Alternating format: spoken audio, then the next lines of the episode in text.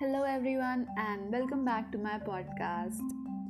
It's again been a very long time, and I'll try to be a bit more consistent from now on. And today I'm going to speak about something that is really important to some of us, not most of us, but yes, some of us, and important to me, of course.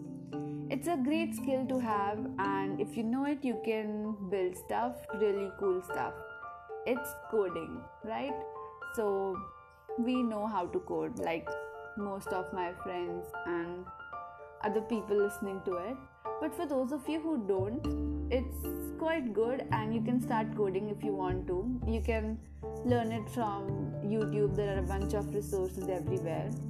Anyways, why I'm talking about this is is because I found a book about two girls who have become really famous um, after creating an app when they were teenagers and how they started their coding journey and how they are grateful of being able to code and um, how they credit everything to coding. So, if you are someone who needs motivation to start coding, yes, you can read that book. Or if you want to encourage someone, you can, of course, refer it to them but the thing here is if you are someone who's already into the world of coding and uh, you know you are above the basic level you will find it a bit childish and you will find it a bit exaggerated. So yes. So you don't go and read it. Uh, the book is girl code so you can look it up online and read it. Apart from that i want to mention some cons of this thing coding.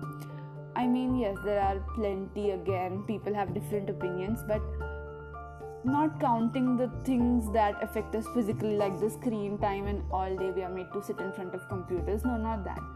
Things that are conceptually integrated in coding like graphs like who made graphs? And i am currently stuck on a graph problem and i need help. So all of my cody friends i'm going to get you and you need to brush up your concepts real soon so i can ask my doubts to you so, you guys be ready, and the rest of you beware of graphs if you ever get into coding.